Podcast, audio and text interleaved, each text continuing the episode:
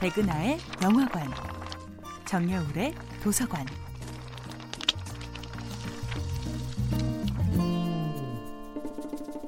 안녕하세요. 여러분들과 쉽고 재미있는 영화 이야기를 나누고 있는 배우 연구소 소장 백은하입니다. 이번 주에 만나보고 있는 영화는 테이트 테일러 감독, 엠마 스톤, 비올라 데이비스 주연의 2011년도 영화 헬프입니다. 영화 헬프가 그리는 흑인들의 삶에는 좀처럼 태양이 비추지 않습니다. 엄마도 가정부였고 자신도 가정부인 흑인 여성은 결국 자신의 딸도 가정부로 살아갈 거라는 운명을 너무나 당연한 수순처럼 받아들여야 합니다. 그나마 백인 동네에서 노동력을 제공할 때의 고됨은 그 바깥 세상에서 느끼는 위협과 공포에 비하면 아무것도 아니었죠. 우리는 지옥 속에 갇혀 살고 있다고 말할 만큼 흑인들은 인종차별주의자들의 무차별 공격과 언제 닥칠지 모르는 테러의 위험 속에 떨어야 했습니다. 특히 흑인 인권 운동가였던 매드가 에버스가 KKK단의 총격으로 살해당했던 사건은 영화 헬프에서 흑인 가정부들의 분노를 응집한 결정적인 발화점이 됩니다.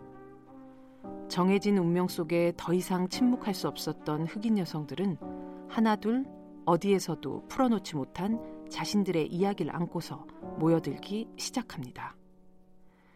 2020년 5월 25일 미국 미네소타주에서 발생한 조지 플로이드 사건이 불과 한 달도 지나지 않았습니다.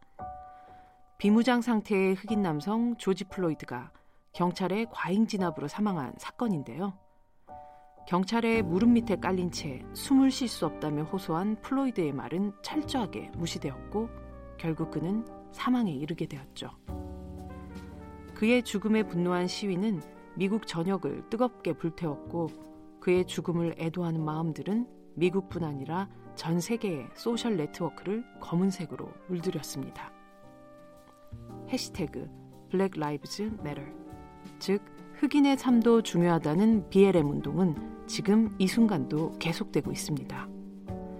특정한 피부색 혹은 인종이 다른 피부색을 가진 인종보다 더 우월하다는 오만하고 삐뚤어진 망상에 사로잡힌 사람들. 그들은 60여 년 전을 배경으로 하는 영화의 엔딩과 함께 사라진 것이 아닙니다. 영화 헬프는 지금 이 순간 영화 밖 세상을 향해 가장 현재적인 질문을 던지고 있습니다.